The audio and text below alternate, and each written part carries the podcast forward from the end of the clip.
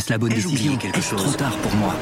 Prenez vos décisions d'investissement avec le soutien de Clarity AI. Gérez votre portefeuille tout en lui assurant une croissance durable grâce à l'association d'une IA puissante et d'une grande expérience de l'industrie. Notre technologie augmente l'efficacité des processus réglementaires, y compris ceux liés à l'article 29 de la loi énergie-climat. Réduisez les risques et atteignez vos objectifs de durabilité en vous basant sur des faits vérifiés et des méthodologies transparentes. Clarity AI, la technologie au service des décisions humaines. Rendez-vous sur clarity.ai et passez à l'action dès aujourd'hui.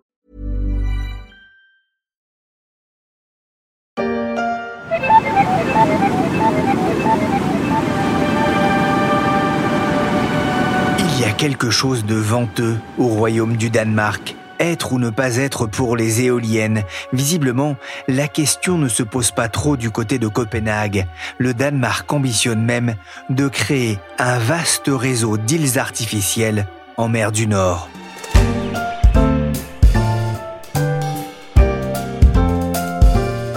Je suis Pierrick Fay, vous écoutez La Story, le podcast d'actualité de la rédaction des Échos. Une émission à découvrir sur Apple Podcast, Castbox, Google Podcast, Amazon Music ou encore Deezer et Spotify. Abonnez-vous pour ne manquer aucun épisode.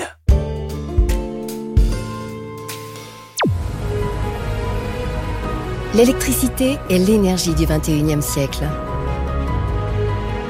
Pour répondre de manière responsable à sa demande croissante, Total investit dans les énergies renouvelables.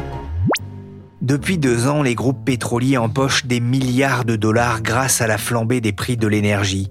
Mais ils préparent aussi l'après-pétrole. Ainsi, le britannique BP et Total Energy ont remporté un appel d'offres pour construire pour 7 gigawatts d'éoliennes en mer du Nord et en mer Baltique. Un investissement de plus de 12 milliards et demi d'euros 7 gigawatts, cela représente à peu près les besoins en électricité de 7 millions d'habitants, de quoi aussi faire briller 70 millions d'ampoules électriques de 100 watts en même temps. C'est pas Versailles L'éolien, c'est pas Versailles, ce serait plutôt le Danemark. Copenhague parie de plus en plus sur le vent et s'est d'ailleurs lancé dans un incroyable programme d'îles artificielles. Bonjour Emmanuel Graland. Bonjour Pierrick. Vous êtes correspondant des échos en Allemagne. Il y a quelques semaines, vous vous êtes intéressé aux énergies du futur. Au Danemark, on n'a pas beaucoup de pétrole, mais on ne manque pas non plus d'idées pour euh, imaginer l'énergie de demain. C'est clair que le Danemark est décidé à donner l'exemple, à montrer le chemin euh, en la matière, parce que le pays a décidé de sortir de l'exploitation des hydrocarbures d'ici 2050. Et pour ça, eh ben, ils ont décidé de mettre le cap sur euh, le vent, sur l'éolien, qu'il soit à terre ou en mer. Et il faut dire qu'ils ont de l'expérience en la matière, puisque le pays a installé la première éolienne offshore de la planète en 1991. Ah, c'est un choix fort pour ce pays qui est quand même exportateur net de gaz et qui produit quand même 100 000 barils de brut par jour en mer du Nord. Le pays avait extrait son premier baril il y a 50 ans. Ce sont des chiffres hein, de 2019. Ce ne sera pas neutre économiquement, on l'imagine. À la place, le Danemark mise sur le vent et l'éolien. Comment compte-t-il s'y prendre? L'idée, c'est de créer des îles artificielles en mer du Nord pour profiter des ressources qui sont offertes par la mer.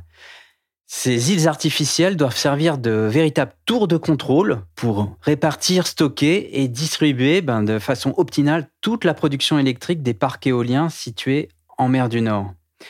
Dans cette optique, eh ben, Copenhague va lancer un grand appel d'offres pour mener à bien le plus grand projet d'infrastructure de l'histoire du pays la construction d'une île énergétique artificielle de 20 à 40 hectares à environ une centaine de kilomètres des côtes. Copenhague s'inspire d'un programme en cours de développement en Belgique, un projet appelé Princess Elizabeth. De quoi s'agit-il? Princesse Elizabeth va être la première île énergétique artificielle au monde.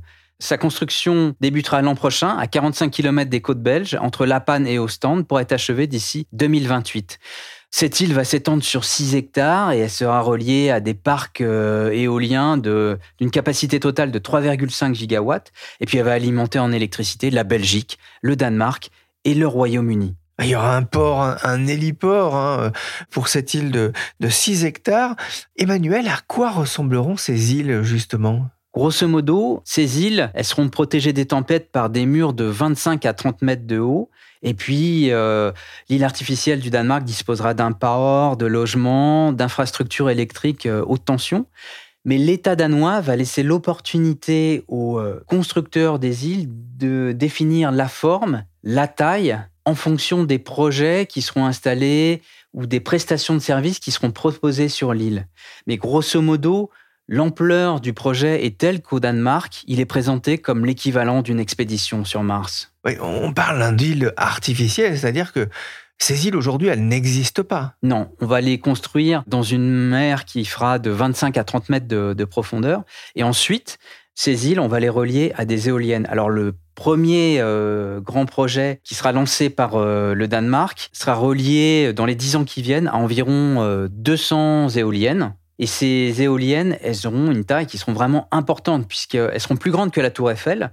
Et l'ensemble aura une capacité totale de 3 à 4 gigawatts. Au cours de la décennie 2040, le parc d'éoliennes connectées montera en théorie à 500 et la capacité à 10 gigawatts. Alors 10 gigawatts, qu'est-ce que ça veut dire?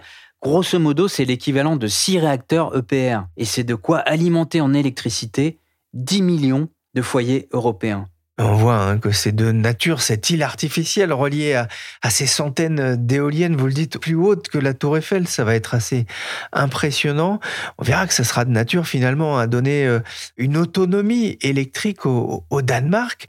J'ai quand même cette question, quel est l'intérêt de les construire sur mer plutôt que sur terre? Il y a plusieurs avantages, Pierrick. D'abord, installer des éoliennes loin des côtes, c'est beaucoup plus acceptable pour les populations. Donc ça se passe mieux, c'est plus facile. Ensuite, la production d'électricité, elle est plus régulière en pleine mer qu'à proximité des côtes parce qu'il y a plus de vent. Autrement dit, d'après les industriels, les facteurs de charge, c'est-à-dire le temps de fonctionnement des éoliennes, peuvent monter jusqu'à 60% contre un niveau qui est plutôt en moyenne de l'ordre de 40% pour des parcs traditionnels qui sont grosso modo à 30-35 km des côtes. Ensuite, on réalise des économies parce qu'on va mutualiser les frais de transport d'électricité vers les côtes. Grosso modo, dans le système actuel, vous construisez un parc éolien et vous le reliez en point à point à la côte avec des câblages. Là, l'idée, c'est de construire toute une série de parcs éoliens en mer et de tous les relier à une île. Et ensuite, on va avoir qu'un seul câblage qui va relier l'ensemble au continent. L'autre avantage, c'est que cette île, qui sera située en pleine mer, on va pouvoir la relier à plusieurs pays. Et ça, en fait, ça va nous offrir la possibilité de livrer de l'électricité plus seulement à un réseau national, mais à plusieurs. Et donc, ça devient plus facile d'écouler la production au meilleur prix quand les éoliennes tournent à plein. Grosso modo, on va pouvoir choisir entre vendre son électricité au Danemark ou à la Belgique ou à l'Allemagne. Et quand on produit beaucoup, eh bien, on peut quand même fournir l'électricité sans crainte de déstabiliser un réseau électrique. Et puis après, il y a encore un avantage.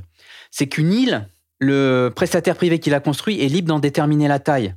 Du coup, il peut avoir de la place pour transformer et stocker l'énergie renouvelable sous forme d'hydrogène, par exemple, avec des électrolyseurs. Et en plus, quand on installe ensuite un pipeline pour hydrogène pour le relier à la côte, et eh ben ça, ça coûte 20% du prix des câbles pour transformer du courant continu à terre. Donc on voit qu'il y a quand même beaucoup d'avantages pour construire ces nouveaux objets, ces îles artificielles énergétiques qui seront en quelque sorte des tours de contrôle qui permettront de répartir, de stocker et de distribuer la production d'électricité des éoliennes en mer vers différents pays.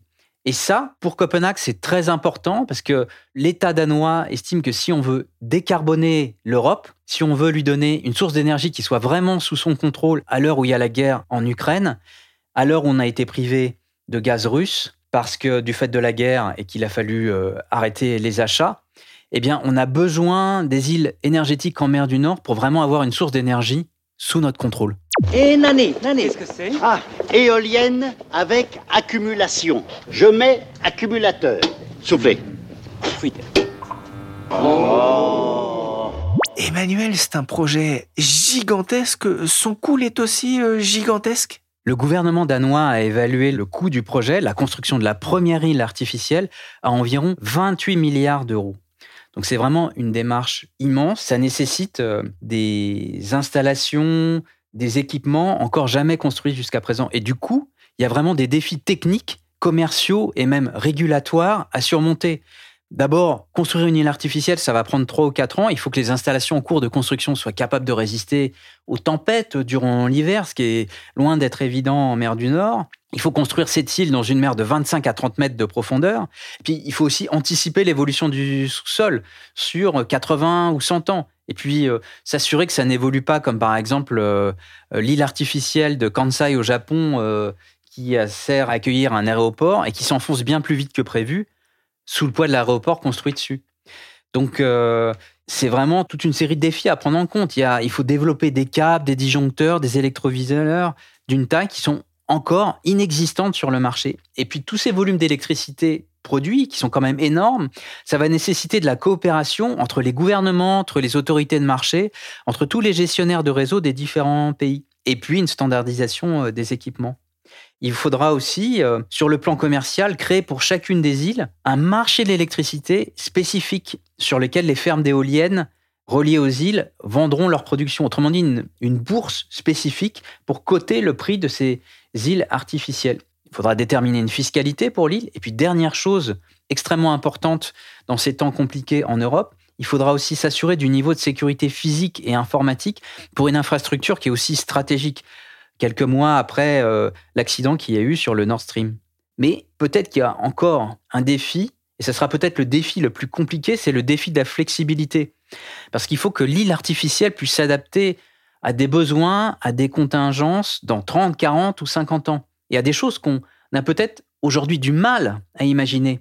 Par exemple, dans le futur, en plus de produire de l'électricité, l'île aura peut-être besoin d'un aéroport pour accueillir des drones euh, pilotés à distance qui fourniront des prestations de services sur l'ensemble de la mer du Nord, que ce soit pour euh, l'ensemble des éoliennes ou pour faire du contrôle.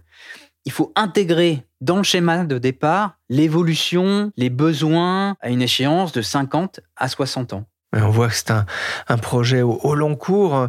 Euh, j'ai cru comprendre que d'ailleurs, l'île, c'est pas forcément ce qui coûtera le plus cher. Hein. En fait, ce qui coûtera très cher, c'est la construction des parcs éoliens euh, en eux-mêmes. 28 milliards d'euros, vous le disiez, c'est pas forcément rien. Euh, qui finance ce projet? Ce projet énorme va être financé par des partenaires privés. D'abord, la construction sera entièrement réalisée par une structure privée. L'État danois va lancer un appel d'offres dans la matière. La construction sera réalisée par un acteur privé et ensuite, l'État rachètera 50% de l'actif une fois que le chantier sera achevé. Et ensuite, l'État danois et son partenaire privé loueront la majorité du site au gestionnaire de réseau danois, qui s'appelle Energinet, pour une euh, durée de 37 ans. Et c'est comme ça qu'on va financer cet énorme projet charge ensuite aux partenaires privés et à l'État danois d'accueillir peut-être d'autres activités sur cette île. On peut imaginer la production d'hydrogène, on peut aussi imaginer d'accueillir des data centers en quantité, si les investisseurs le souhaitent. Ça sera à eux de déterminer la taille du site en fonction de ce qu'ils se proposent de faire.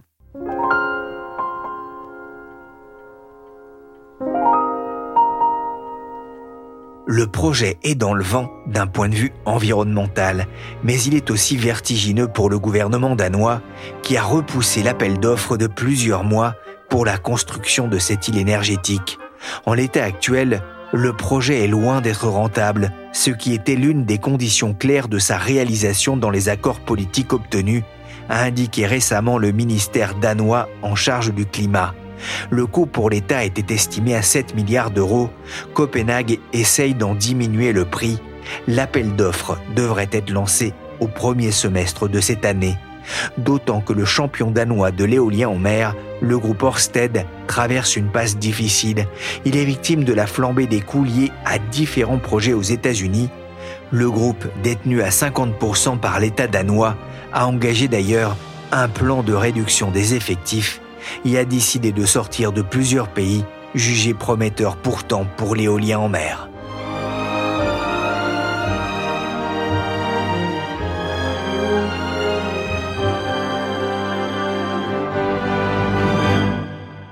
À 20 km à l'ouest du Jutland, le plus grand parc d'éoliennes en mer du monde.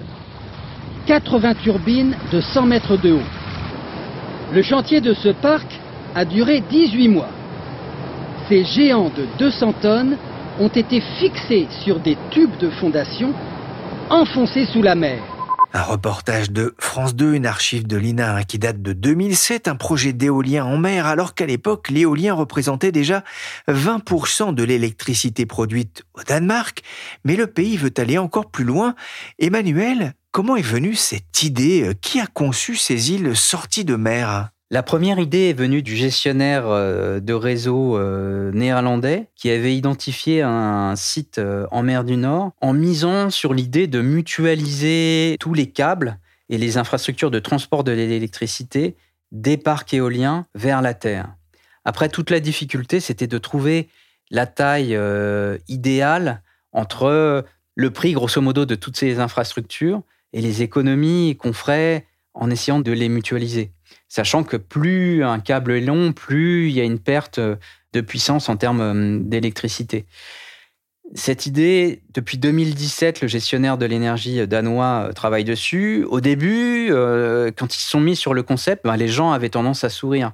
Et d'ailleurs, en danois, le pays imaginaire de Peter Pan se dit Wishing Island. Et c'est comme ça que les professionnels du pays surnommaient le projet d'île artificielle quand ils en parlaient à Energinet, le, gestionnaire du réseau de l'électricité. Donc euh, la jeune femme qui est en charge du projet s'est vraiment heurtée à toute une série de scepticisme. Bon, aujourd'hui, euh, ce qu'elle m'a expliqué, c'est que les gens ne rigolent plus quand ils parlent du projet. Ça a été voté par le Parlement, ça va se financer.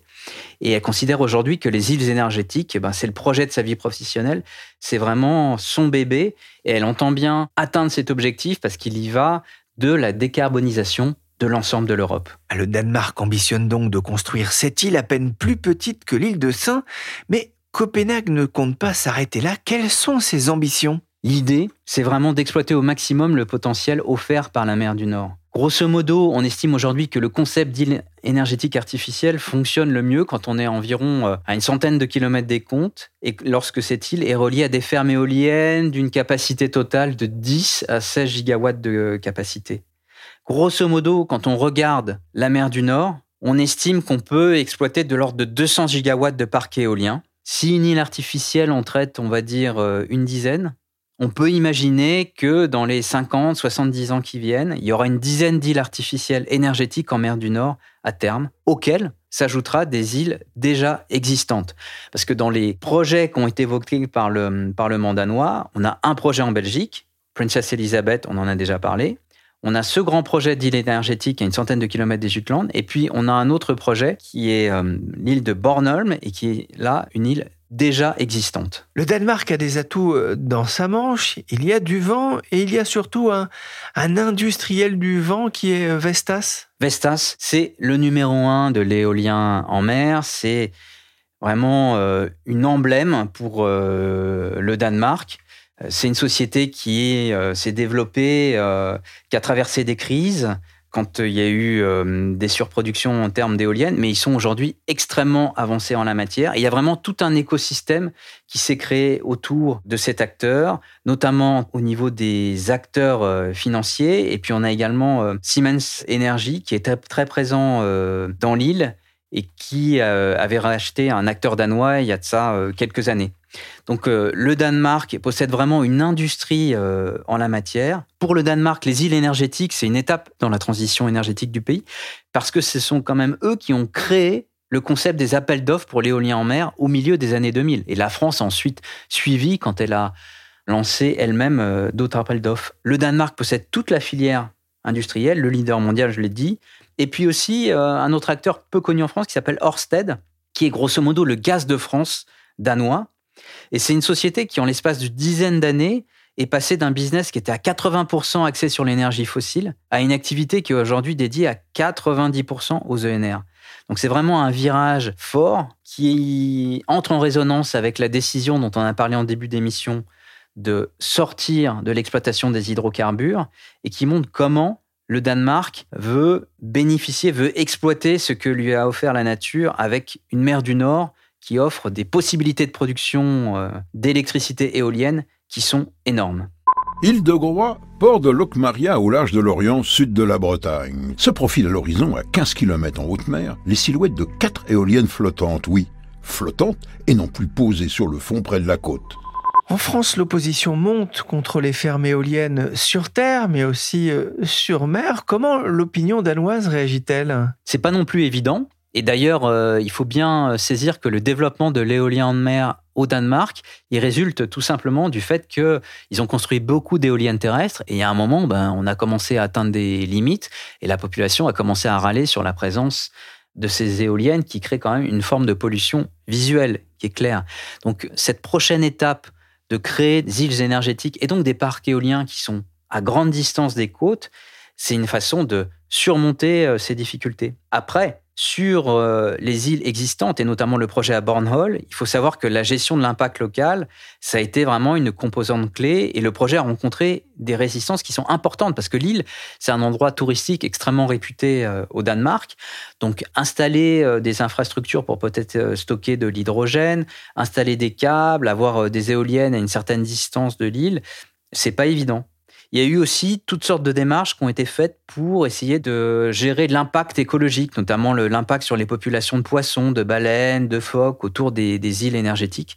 Et puis également, ils ont lancé des travaux pour déterminer la présence d'épaves. Par exemple, près de l'île de Bornholm, ils ont trouvé un sous-marin britannique quasi intact qui date de la Seconde Guerre mondiale. J'ai lu un article très intéressant publié dans Courrier International. Un journaliste du Dagens Nyheter raconte que l'état-major suédois s'oppose à cette projet de parc éolien en mer du Nord, actuellement prévu au large des côtes du Royaume.